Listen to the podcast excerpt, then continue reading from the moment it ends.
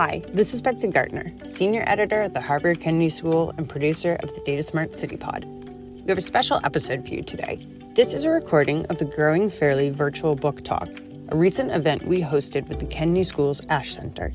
You'll hear from co authors Professor Steve Goldsmith and Kate Markin Coleman, and moderator Earl Buford, president of the Council for Adult and Experiential Learning. Subscribe to our Data Smart City Pod channel so you don't miss an episode, and thanks for listening. Well, good afternoon, everyone. My name is Earl Buford, and I'm the president for the Council on Adult and Experiential Learning, also known as CAEL, where we partner with entities across the adult learner ecosystem to help create actionable career pathways along the journey of lifelong learning and meaningful work. So proud to be here today and look forward to having lots of fun and great information. Before we start, I want to start with a few announcements on behalf of the Ash Center. The Ash Center would like to acknowledge the land on which Harvard sits as the traditional territory of, of the Massachusetts people and a place which has long served as a site of meeting and exchange among nations. Now, I'd like to briefly introduce our panelists for today's discussion on the book titled Growing Fairly. First, Stephen Goldsmith. Stephen is the Derek Bok Professor of the Practice of Urban Affairs at Harvard's Kennedy School of Government, where he directs Data Smart City Solutions. He previously served as mayor of Indianapolis, deputy mayor of New York City, and chair of AmeriCorps for a decade. Goldsmith has developed a reputation as one of the country's most innovative and effective local public servants the past 25 years. He has been the subject of extensive coverage in national media for his variety of accomplishments. He is the author and co author of eight books on cities and conduct sessions for mayors and senior local officials at Harvard. Also joined by Kate Markin Coleman. Kate directs IS Advising LLC and is a former executive vice president, chief strategy and advancement officer of the YMCA of US, where she advanced innovation and effectiveness. She spent the first half of her career in the private sector, transferring to the social sector after she and her colleagues sold the fintech firm. She studied cross sector collaboration as a Harvard Advanced Leadership Fellow and is the co author of two books that offer practical insight how to design effective solutions to challenging urban problems. So, with that, I give you Stephen Goldsmith and I give you Kate Markin Coleman. So, I just want to just highlight something from the book before I dive into a question or two for our authors. You mentioned in the book that they're bipartisan, they're not economists, but they met the experts for interviews and in research. Now we all have a chance through this book to meet all of the great work highlighted by their writing. So, with that, I'd like to ask Stephen and Kate, why this book and why this time? Thank you, Earl. I, I'm, I'm sensitive to the fact that as I speak, you're one of the country's leading experts on not just on the great accomplishments of CAEL, but on, on your workforce background as well. So if if we make too lofty of claims, you can bring us back to, to reality here. Um, so let me just say, I've been involved working in cities, uh, advising city leaders for, oh, you know, a couple decades plus. When we first began the book, we were addressing the question, why do cities appear to be doing so well, but so many people are falling farther behind, right? You know, when I first began to work in cities, cities were all cities were in a tough place. Then many of the cities, this pre-COVID, were doing really well. Yet not everybody in those cities was doing well. So, so what was it about the dynamic of city, the opportunities of cities, the governance of cities, or uh, the collaboration in cities that created that situation or could resolve it, right? So, so the the why this book is pre-COVID and then post-COVID, uh, not exactly post-COVID, but post the, the, the arrival of, of COVID, then the book was completed, and why this book was uh, the challenges aggravated by COVID, meaning the inequities, appeared to also set up the conditions susceptible for a solution. So, why this book? Because the moment it requires more equity and more upward mobility, and we think that pieces are in place to actually produce change. And and I, could I add something to that, Earl? I also the the two of us in our in our own sectors have literally decades of leading change, and so come to this with a practitioner's eye, and thought if we went out there and found organizations and programs that were working, there were lessons in those programs for the larger system. Okay, thank you for that added element And again, as I said earlier, just really excited. And thank you for the contribution to the field. So, uh, question for you, Kate. Uh, when you were listening to all these great experts, these great programs, uh, what surprised you uh, in these kind of conversation? What stood out? What, what really surprised you? Well, so two things stood out.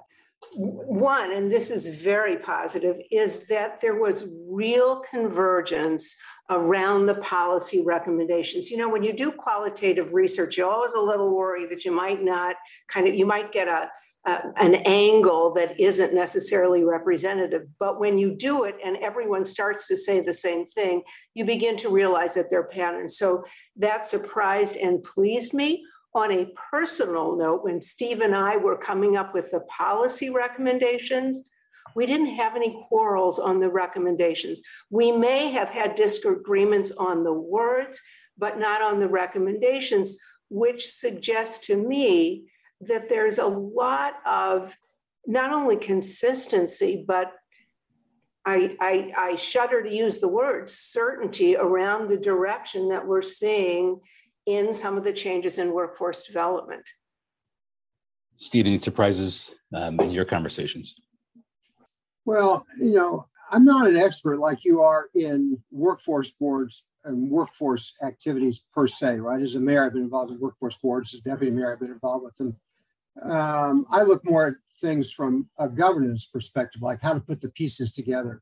And just consistent with what Kate said, I guess I would say two areas of moderate surprise. One is that given how important this issue is, how relatively little effort there is to create a system around workforce development. People call it a workforce development system, but as you know better than maybe anybody in America, it's not really a system, it's a bunch of pieces. And given the importance of the issue and the opportunities, it's a little surprising there's not more energy behind the system side. Mm-hmm. The other thing is, I don't think it takes much to convince anybody who's working in cities about the uh, problems of inequity. Um, what was a little surprising is to me is that how a skill-based conversation actually provides a solution for inequity. Like we, as Kate mentioned, we do have the answers. So it was encouraging that those answers are out there and agreed upon. So that surprised me, as well as the lack of kind of system work as well. You also talked about principles, or at least there's a, seems to be a common theme throughout the chronicles from the the experts in, in your writing. How did you develop these principles in, in your writing because it really was a very consistent theme throughout each conversation. So I would love to hear from you. Uh, let me start and then I'll turn it over to Steve. So before COVID, shortly before COVID, we set out, as Steve said, to kind of identify programs and policies that, that would work. And so we spoke to hundreds of people, uh, originally in person and then virtually across the country, from business, from the social sector, from government. So, across the sectors, we spoke to people who ran programs, who participated in programs, who staffed programs. And from those conversations, we identified 10 principles or standards or requirements for architecting a system that creates both greater equity and is more effective. And, and the principles we've grouped into three categories those that relate to people, those that relate to programs, and those that relate to the system overall. And let me briefly run through the people and the program, and then I'll turn it over to Steve to talk about the system. So, so the, the foundational principles are really any effort that's attempting to address workforce development issues needs to start with the needs of the people it's designed to serve. And because those needs vary so considerably from the justice involved young adult who may need executive skills coaching to the incumbent worker who may need just some upskilling for a change in the dynamics of their job. But that range of needs is very considerable. And because the range of needs is considerable, the number of different kinds of players that need to formally be part of the system likewise needs to be broad. With respect to programs, so while the occupational content of the programs we looked at differed, a, a number of them, the majority of them had certain sort of characteristics in common. I'll run through them really quickly all of them, to the extent practical, personalized their interventions around the needs of the particular aspiring worker, whether it's determining whether goodness of fit or whether it's placement or whether it's how the program is configured. All of them provide supports of some sort to the learners, whether that's coaching or wraparound services or access to peer networks. All of them provide bridges to employment, internships, apprenticeships, uh, networks with employers, and all of them to some extent contextualize learning. So, so adult learners, I mean, I'm going to oversimplify this, but adult learners are in a rush, right? They have financial pressures, they have time pressures. But many learners also have issues in reading and math or English that also need to be addressed if they want to progress in their career, they want to get a job. If you force someone to take adult basic education before they get into occupational training, you're just demotivating them. So, a number of organ, organizations contextualize either a, a, ABE or ESL and occupational training. And we can talk if you're interested at some point in examples and yeah, I was uh, especially focused on uh, Principle Four, support, uh, supporting learners. So just wanted to mention that. Uh, Stephen, anything you want to add to that? Just a little bit. I think Kate did it nicely. So the book is organized about these 10 principles. So Kate just explained like Uh, each each of those numbers represents a chapter in the book, which is not the purpose of kind of bringing up the diagram, but you can see the the design. Kate mentioned really essentially principles one through six in her her description. I just say real briefly, Earl, we can come back to this, yeah. that yeah. putting these pieces together into a system requires the use of skills as a currency. And we can talk more about that in a little bit, what that means. Transparency that allows a learner and his or her coach to understand return on investment. If I take this training course, this is what's most likely to happen in my life, right? So that they can they can understand clearly what makes a difference to them.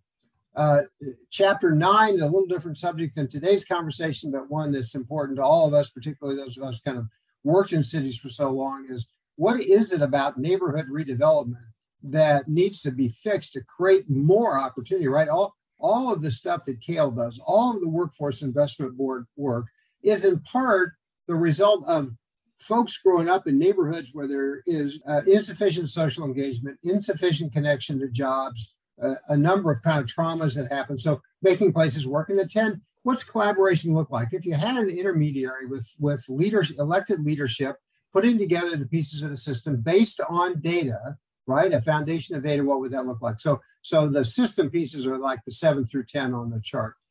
Thank you, Stephen. You talked about, you know, you mentioned um, skills as currency. Did you want to, could you elaborate further on that?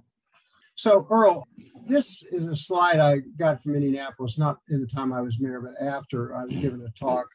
And you could do this in any city, but the left side of the slide is all the cool stuff happening in Indianapolis, right? Great place to start a business, good place for young professionals, very, very great livability, etc. The right side is all the bad stuff. And which is economic segregation, manufacturing based loss, workforce participation rate down, uh, increase in, the, and most startling of all, the huge increase in number of people living in poverty. So we look at this two sided economy and go, well, this looks bleak, but to us, it looked like an, an opportunity. And that opportunity means if we use a skill based foundation, meaning we're not going to have a foundation for the jobs on the left that says you have to have a two or four year college degree. If you do, great. But if you don't, there's still a role for you. How do we identify the skills of folks in that 80% of folks who have increased poverty? What are their skills? What are discrete training programs that would augment those skills that would qualify them for the jobs in the yellow circles? So when we say skills as a currency, we mean skills in the way employers advertise, in the way employees uh, suggest what they're what they're on their resumes, what they're good at, and the way the community colleges and training groups configure their their skilling courses. All of that is based on skills, and we believe that will open up equity for fo- folks who have had not opportunities in the past, in part because they've been frozen out of, of educational opportunities. Thank you, Stephen, for the elaboration. And there are a number of questions piling up in the Q&A. We'll get to that shortly, but I want to ask the authors a few more questions. So Kate, you mentioned aspiring workers earlier. You know, I also know you studied survey data about them. What did you find? What's some highlights from that? So, we did beyond our qualitative mm-hmm. research, we also used research from, Strada Education Network that they had conducted quantitative research both across the population and then what they called aspiring workers, workers who were thinking about additional education or training. And so, here's what we learned that just more than 50% of people in this country believe that a good job is out of their reach. Now, this is 2020 data, and I looked and I have not seen this particular survey has not, to my knowledge, been updated. And so 52% say good job is out of reach, and seven in 10 people say that something is holding them back. And what they're saying is holding them back, and this was kind of disheartening to us, is that the system is unfair for people like me. And that comment was particularly acute from Black respondents, uh, Latino respondents, and men. Uh, another significant portion said they didn't have the resources to, con- to uh, continue education. Some were worried about their own skills or confidence, and many just simply didn't know what to where to begin. And what was interesting is if you think about it in terms of gating and decision making, how do you gate? So, in order to get someone to move from inaction to even considering taking more training or education, they have to believe that, that there will be career opportunities for them on the other side of it. To move them from what would call consideration to actually taking action they have to believe that it will ease their financial burdens and that they can get over barriers like cost and flexibility.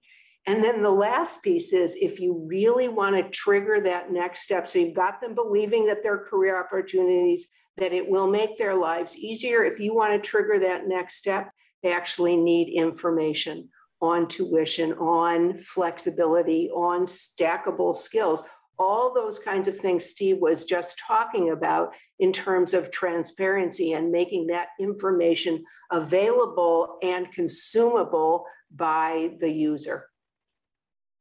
So, really important data data points here. Uh, so, then the transparency here. Why is it so important to have you know the ability to pull that data, but be very transparent in the work? What what did you find there, uh, Stephen or Kate?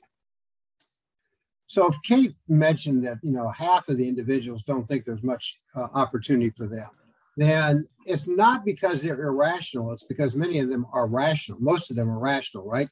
The system is stacked. Uh, they can't get to work very easily. Childcare is difficult to do. They may be discriminated on the basis of race or location, or I mean, just fill in the blank. There's all of those yep. obstacles. And then it's not so clear that, you know, even a free two year college is not really free uh, for many of the reasons that Kate said. So you you face these challenges. You know, it costs you money not to work and to take your kids somewhere, et cetera. So by transparency in data, you know, if I enroll in this course and if I spend a thousand dollars for this 12 week course, what happens to me at the end based on people like me who have graduated from that course? What jobs do they get and for how much money? Right? So transparency that may require a coach or a navigator to actually help the person make that decision, right? It may even with transparency may be very difficult to, to discern.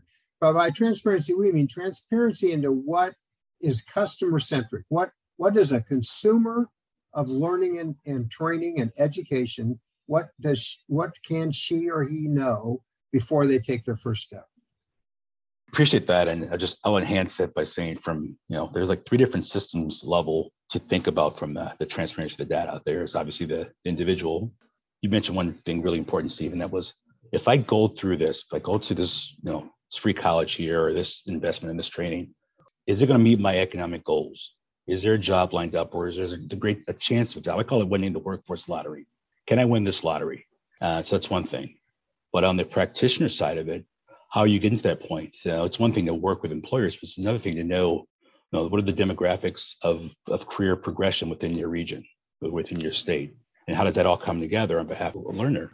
And then there's another piece here where it's the the, the educational side. You know, how do how do their own data requirements match up with the needs of said employer, said industry, so that they can meaningfully put put the, enough talent together to meet said demand. So it's all those systems working together, and that that was the beauty of this book. And know, I think about the Atlanta story matching the Houston story, and it's really it's about folks coming together and make sure their systems work and putting their egos at the door on behalf of the economy, and also on behalf of, of workers and learners. So I think that's a good one to kind of launch into the collaborative nature in this book. And I, I just referenced the Atlanta story and the Houston story and the, the, critical need for comprehensive regional support. So just talk about what how everyone's talking about collaboration. So all the all the folks that you researched and discussed, what what did you what's your take on collaboration, what it takes to make collaboration work based on these stories?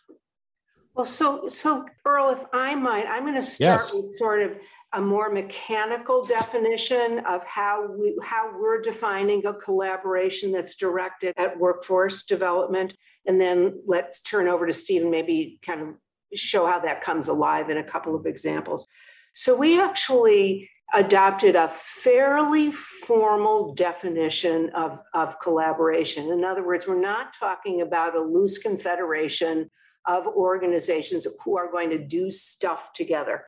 We are talking about a group of organizations that are convened by a local leader, often a mayor, and who get beyond the convening stage, because a lot of them get to the convening stage and then they don't get any further than that, who assign an intermediary, often a nonprofit, to coordinate the activity of the different players and who agree on common goals and a common agenda very frequently in Atlanta, for instance, determined by the data analysis of the skilling situation in the city. So, common goal, common objectives, and then some number of formal, not ad hoc, cooperative activities. So, in other words, actual agreements where you have an employer, a training intermediate, a community college with a a described path or with required apprenticeship programs, and also built in feedback loops. And this comes to the transparency thing as well, which is the employer speaking to the training intermediary, whether that trainer is a community college or a nonprofit, to say what is and is not working, what is producing the skills, or what are the skills needed in the training. So that's our sort of formal definition of what constitutes a collaboration. Yeah, you know, just quickly. So Earl mentioned the Atlanta project, which Harvard did with UNCF United Negro College Fund in the mayor's office in Atlanta. And it said, how do we use data and a system-wide cross-sector collaboration to create more upward mobility, particularly for uh, workers of color. And uh, don't you, we don't have to kind of stare at this very long, but this is just the logos of some of the players who were brought to the table. And it reminds you of how many stakeholders there are in a region who have interlocking pieces of the solution to and for your colleges, chamber of commerce, K-12 schools, charter schools, et cetera, right? So that's that's just an idea of the number of players and obviously, there's probably two or three times that many in, in any city as well. So, Kate and I both may want to comment on this. Those stakeholders have their individual missions, but their missions need to bolt together in a way that provides equity and fairness and upward mobility for individuals in their communities.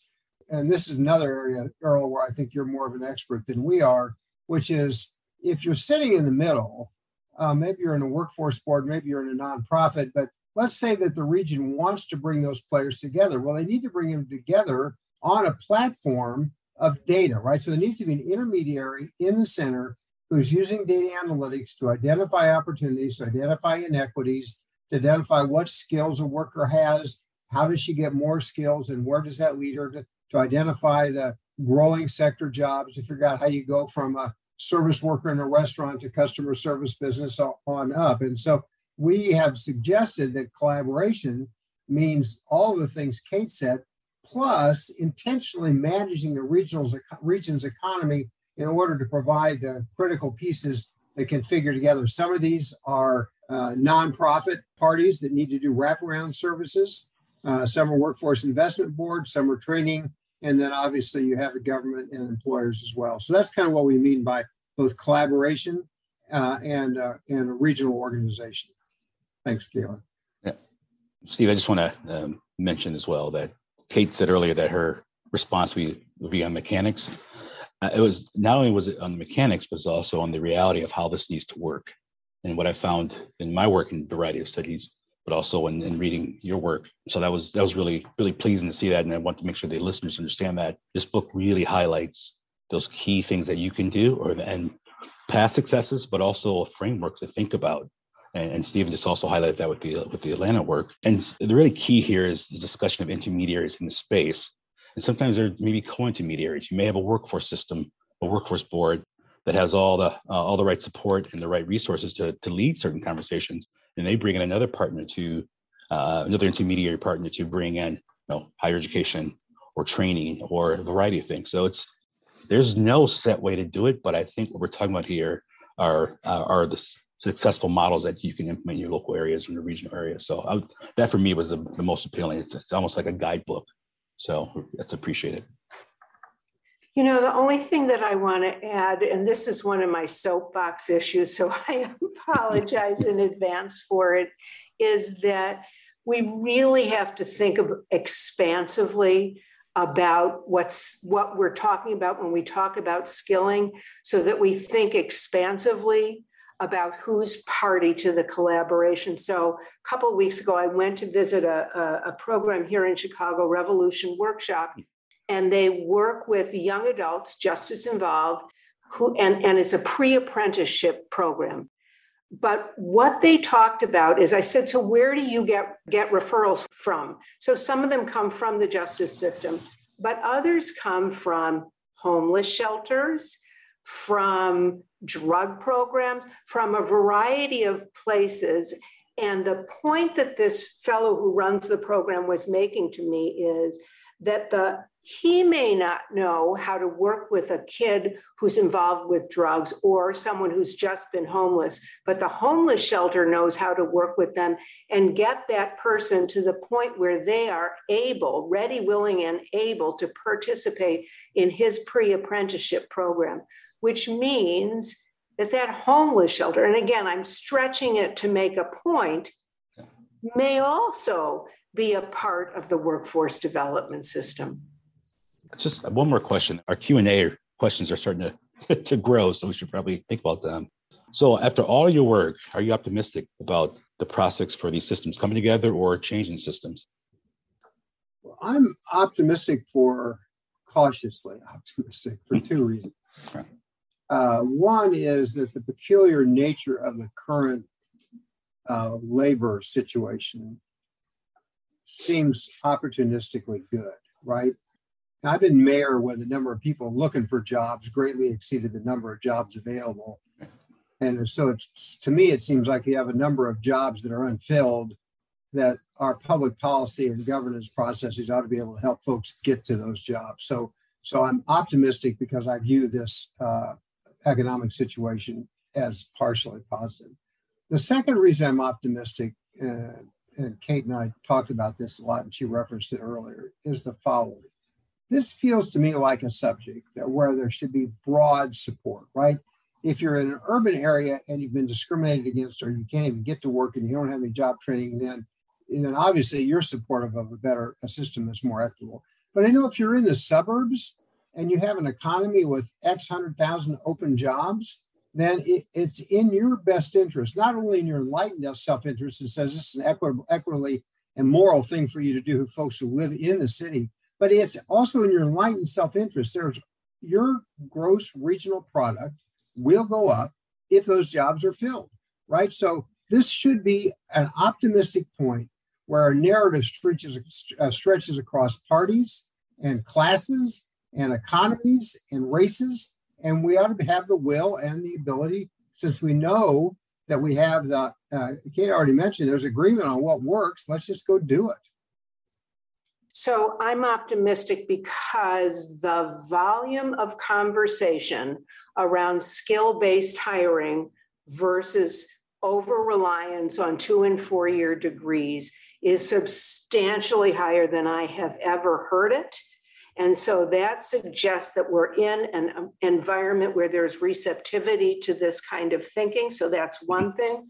We're seeing stuff in the corporate sector, IBM, Prudential, Accenture, who are looking at their job descriptions with a really uh, with an eye towards which really need a degree and which can be filled by some, someone with the requisite skills.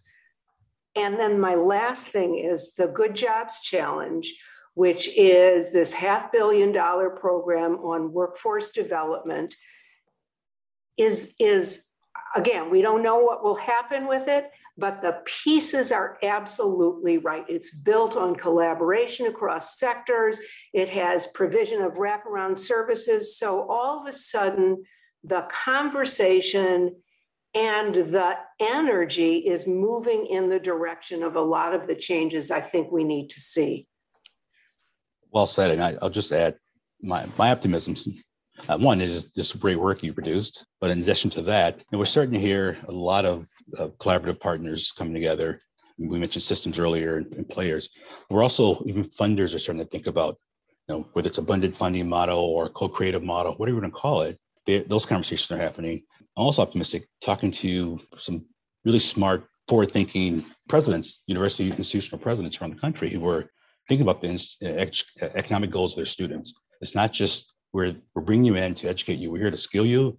We're here to educate you, but we're also here to make sure that your goals are in congruence with you, with, with your degree or your training or your certificate. So there should be a job at the end of it, or at least the, the relationship with, uh, we call it linking learning and work. Well, education and work should come together. So those those things make really optimistic. And at the local level, you know, we talk about workforce systems, you talk about education system, we talk mentioned that, but also uh, more neighborhood based and and and, and um, customer centric ideas are starting to come together. So Steve mentioned earlier, there's an opportunity. There's opportunity in the crisis we're dealing with. So there's more more openings than than, um, than, than talent at the time at the moment. So we we have to work together. We really have much of a choice. And so um, that's the that those are the the five optimistic reasons I have, and I, I really appreciate your work supporting that. Now, with that said, we have about 15 questions to try to answer. I don't think we can do all that in 20 minutes, but we're going to do our best.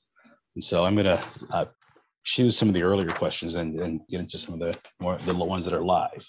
The first question, um, how can you best scale successful local programs to broader populations or larger geographic areas? Now, Steve, if you want to touch base on that again on, on the system side, I think you touched, I think you've elaborated on that, but if there's anything else to add, there's a good chance. And, and Kate, from the organizational side, I would appreciate that. The efforts need to really be uh, consistent with a region's economy, right? Not a, a state's too big and a city's too small. So uh, one needs to think about these as regional issues. That's the that's the unit of analysis, if you will, that that we focused on. Um, secondly, and early after Kate comments, maybe you could help here. So even a um, high quality workforce investment board, such as the one you used to lead, needs the help of elected officials, either the elected mayor of the largest city or the county executive, to say, we're going to collaborate, team. We're going to come together. We're going to come around data. We're going to use this intermediary. We're going to make sure that we pro- produce these services in a way that makes sense. So I, think that the answer requires um, data and leadership around a region uh, for the pieces to come together. Yeah, that's that's spot on. I, will elaborate and then I'll give Kate an opportunity. As I think most of you know, I had the pleasure of running two different workforce systems in different two different communities. And what's interesting about the the two, one was a strong a strong mayoral led workforce system, but really in partnership with the business community. The other one was a city county collaboration with the business community. But the common theme was the, the local electeds and the business community working together, and also the having the local backing and local flexibility to do some things that were outside of the traditional Workforce Investment Act in the past or WIOA uh, that's currently to really say, you know what, this is only this is only going to do so much for so many people, but our region we have other needs. So that's where that blended idea I mentioned earlier comes into play. And we're looking with philanthropy and corporate giving and, and really looking at a meaningful strategy and a stronger local plan that brings all those players together. So let me try to ask the scaling question with respect to programs. And, and I'm going to I'm going to answer it in a couple of ways without saying we need more money. I just sort of said it, but I'm not saying it. So I actually would rephrase the question. And I think in the rephrasing the question is part of the answer, which is how do we scale the characteristics of programs that are effective rather than thinking about scaling the program? And, and one of the ways that we do it, there's an organization, is through, well, one of the ways we do it is through networks of similarly situated or focused organizations. So there's a great organization in Boston called EMPath, and they do goal directed coaching for economic mobility. Um, and they have created a network and they share their IP with that network.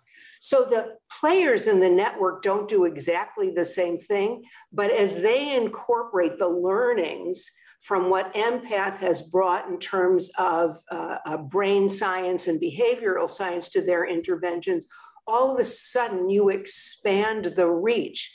But it does a couple of other things. The network concept of like organizations does. So it's an outward pushing of IP, but in the process of bringing together those organizations, you're able to harvest information on what works and then begin to develop a point of view on what program attributes are fixed i.e. they are they drive outcomes and which are flexible and can be adjusted for the population or the geography or the particular slice of the world the organization addresses. And then finally, it allows you to think in terms of implementation pathways because an organization isn't always ready to implement change unless it does A, B, C, and D first. So I won't go into that in detail. I think the other way, it's and it's very similar, but it's using a different kind of network. So we have existing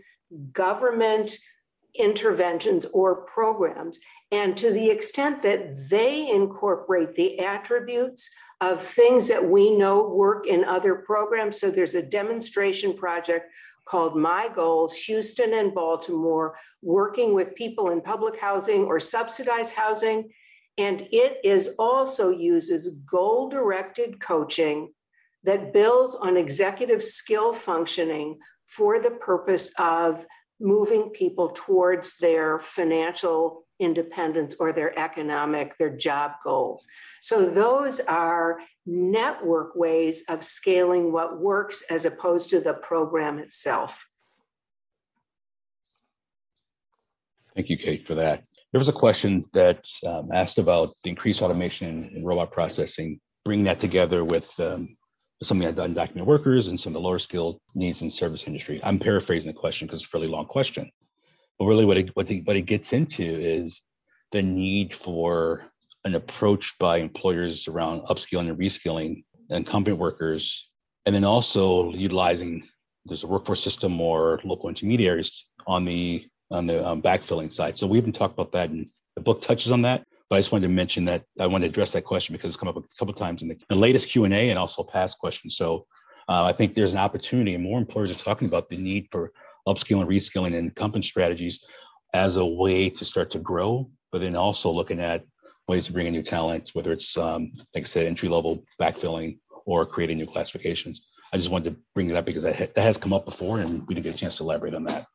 So I'm not sure when IBM started, but essentially IBM, and I, I alluded to this earlier. So put someone put a hand up if I'm repeating myself.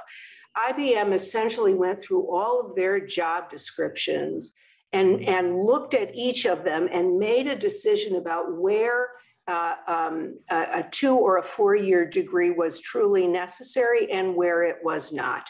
And so now the statistic that they have shared is that slightly better than, let's call it 50% of their job postings in North America do not require a college degree of some sort. Well, that opens the pipeline significantly and gets people into mid tech, mid skill jobs in that organization without the burden of having to get a degree. So then, Earl, if you took that example and then you use it to answer the person's question, you could look at it in a couple of different ways. One is that uh, increased automation of routine jobs is going to displace a lot of workers. B, that those robotics jobs will create more mid skill uh, jobs themselves, right? So, where we already have a, a vacancy and opening. C, we know that if, if every college graduate took a mid skill or high skill job, we still would have openings today, even without the additional jobs.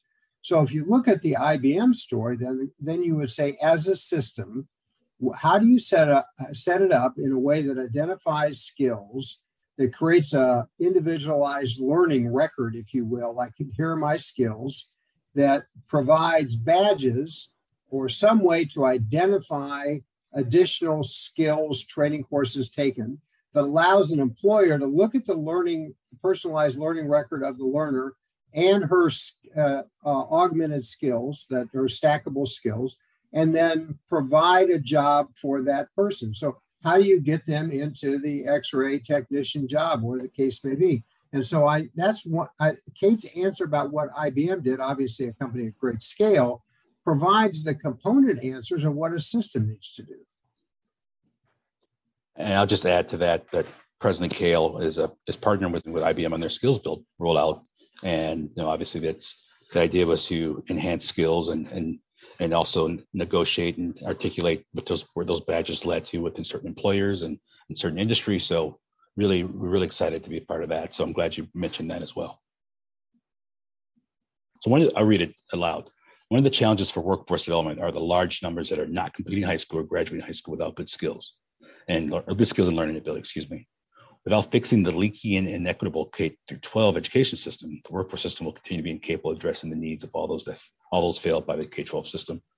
Um, really, I think it's a statement and a comment that workforce systems are uh, under pressure because of um, um, inequalities in education in certain communities. So we're working working from behind, right the eight ball in some situations. So that's why I, I mentioned earlier, but this with the upskilling question, the idea that more employers are now looking at, at educating and growing their their their own, creating their own talent is so important because then we can really tie whether it's our community college work or our, our neighborhood-based training work to some of the direct items that are um, you know, entry level and, and not quite middle skill yet. So that's where back to Stephen's point about you know, local elected officials taking the lead on relationships with their chamber and their civic associations and leading these conversations. But also, what I find is missing in that is there's not enough coordination between the CEOs and the college presidents and, and their institutions. And so it goes back to the systems work we talked about earlier and having their putting their egos aside to do what's best for their local area, their region. So I just wanted to bring that point there. And, and it's, it's gonna be hard to fix a K-12 system if we don't have those other things in place yet.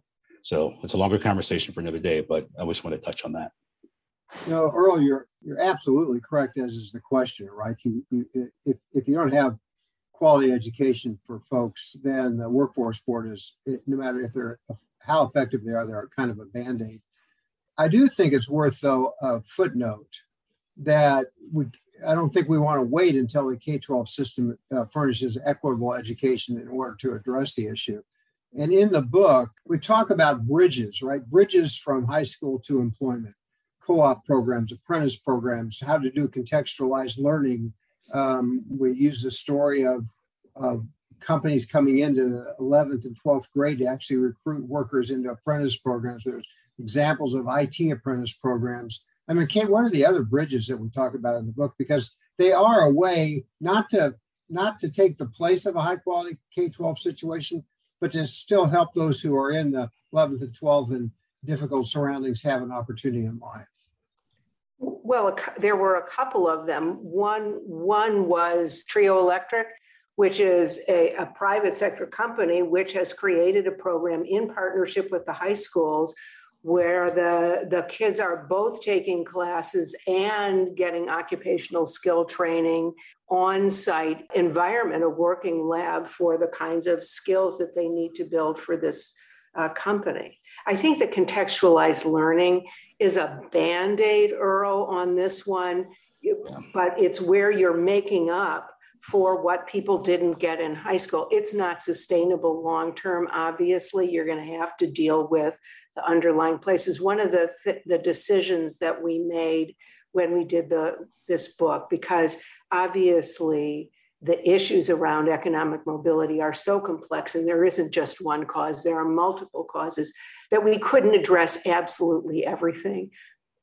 You know what federal policy should be around taxation or earned income tax and what we should do with childcare and what we should do with education except to acknowledge that there is a role for the leaders out involved in workforce development to advocate for the kind of changes sort of systems changes that allow long term to address some of the underlying causes that have gotten us where we are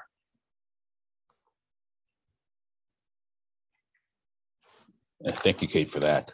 So I'm just just really excited again. I said earlier about the about the, this this great work you two put together here, and you know really telling the story of who's out there and who's doing what.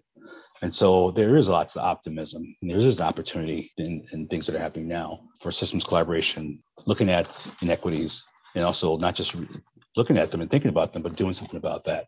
So I applaud um, our bipartisan friends here who took the chance to work together on this and, and taking it from two different approaches.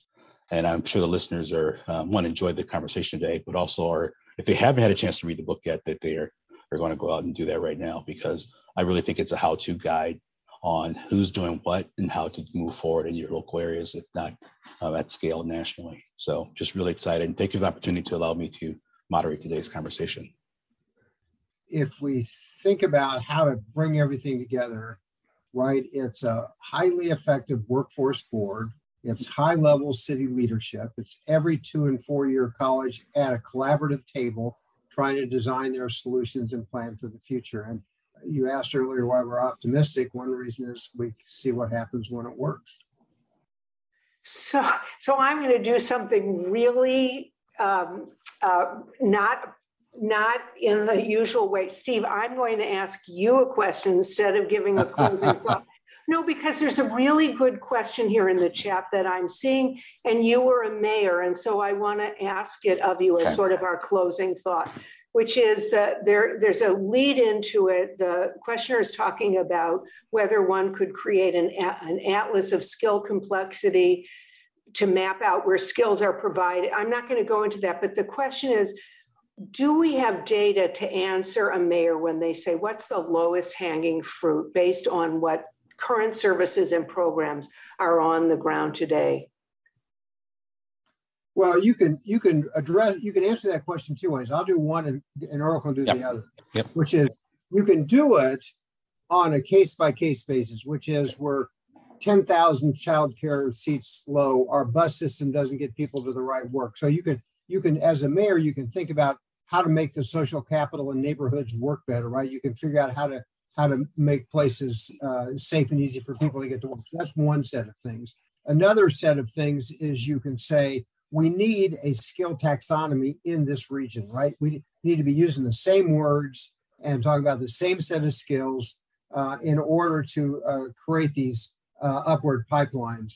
We need to be visualizing the inequities and visualizing the opportunities a mayor can lead, but a mayor has a loud voice, but she doesn't have a lot of money and is not the owner of the workforce effort. She's the owner of the economic development effort, not the workforce effort. So, Earl, over to you for the end of Kate's question. You were a workforce board member. What did you want from your mayor? Yeah, and you perfectly set up, and that's the, the, the collaboration between the economic development work and the city planning and your workforce system and your workforce response because then you can truly put a local plan together that says, not only are we going to, to solve this amount of um, this this work in this sector, we're looking at multiple sectors, multiple factors of the economy, passes the economy, and, and a comprehensive plan that, that focuses on that. Then the, the next thing that the mayors can do and some do is also talking to their corporate citizenry um, philanthropy as well about their roles and their investment in, in workforce development. How do we pull this all together? That's been the best that's worked for me in two cities, and I've seen it work in other cities. Good being with you today. Thanks for your time. Thank you for having me. I'm honored. If you like this podcast, please visit us at datasmartcities.org or follow us at datasmartcities on Twitter. And remember to subscribe at the new Data Smart City Pod channel on Spotify, Apple Podcasts, or wherever you listen. This podcast was produced by me, Betsy Gardner, and hosted by Professor Steve Goldsmith. We're proud to be the central resource for cities interested in the intersection of government, data, and innovation. Thanks for listening.